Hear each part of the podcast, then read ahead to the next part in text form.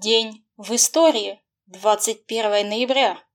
21 ноября 1905 года состоялось первое заседание Московского совета рабочих депутатов, на котором было 170 депутатов от 80 тысяч московских рабочих. Московский совет рабочих депутатов с первых же дней своего существования проводил до конца революционную политику.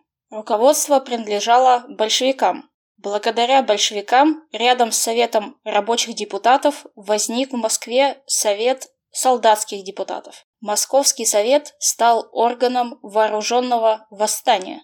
В течение октября-декабря 1905 года Советы рабочих депутатов были созданы в ряде крупных городов и почти во всех рабочих центрах.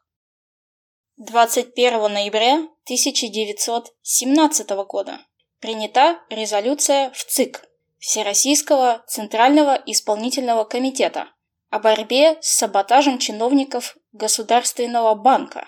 Центральный исполнительный комитет констатирует, что старшие чиновники Министерства финансов и Государственного банка, не признающие советской власти, произвольно распоряжаются достоянием казначейства и Государственного банка выдавая кредиты в одних случаях, задерживая в других и отказывая Совету народных комиссаров в кредитах на самые неотложные и жгучие потребности.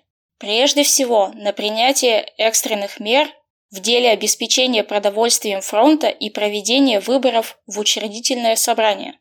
Усматривая в поведении старших чиновников Министерства финансов, в частности Государственного банка и казначейства, преступный саботаж, последствия которого могут самым гибельным образом отразиться на существовании миллионов солдат, крестьян и рабочих и помешать успешности созыва учредительного собрания в установленный срок, Центральный исполнительный комитет предлагает Совету народных комиссаров принять самые энергичные меры для немедленной ликвидации саботажа контрреволюционеров Государственного банка и призывает всех остальных служащих, верных делу народа, оказать советской власти всестороннее содействие в деле обеспечения государственной работы необходимыми денежными средствами.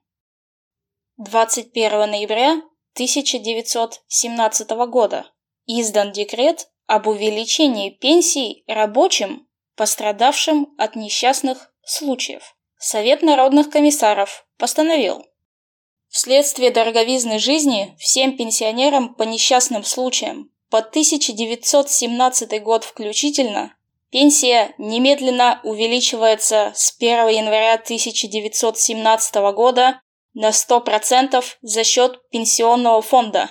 Пенсионный фонд пополняется в течение трех лет из запасного капитала, свободных остатков от операций и в случае недостаточности их дополнительными взносами предпринимателей.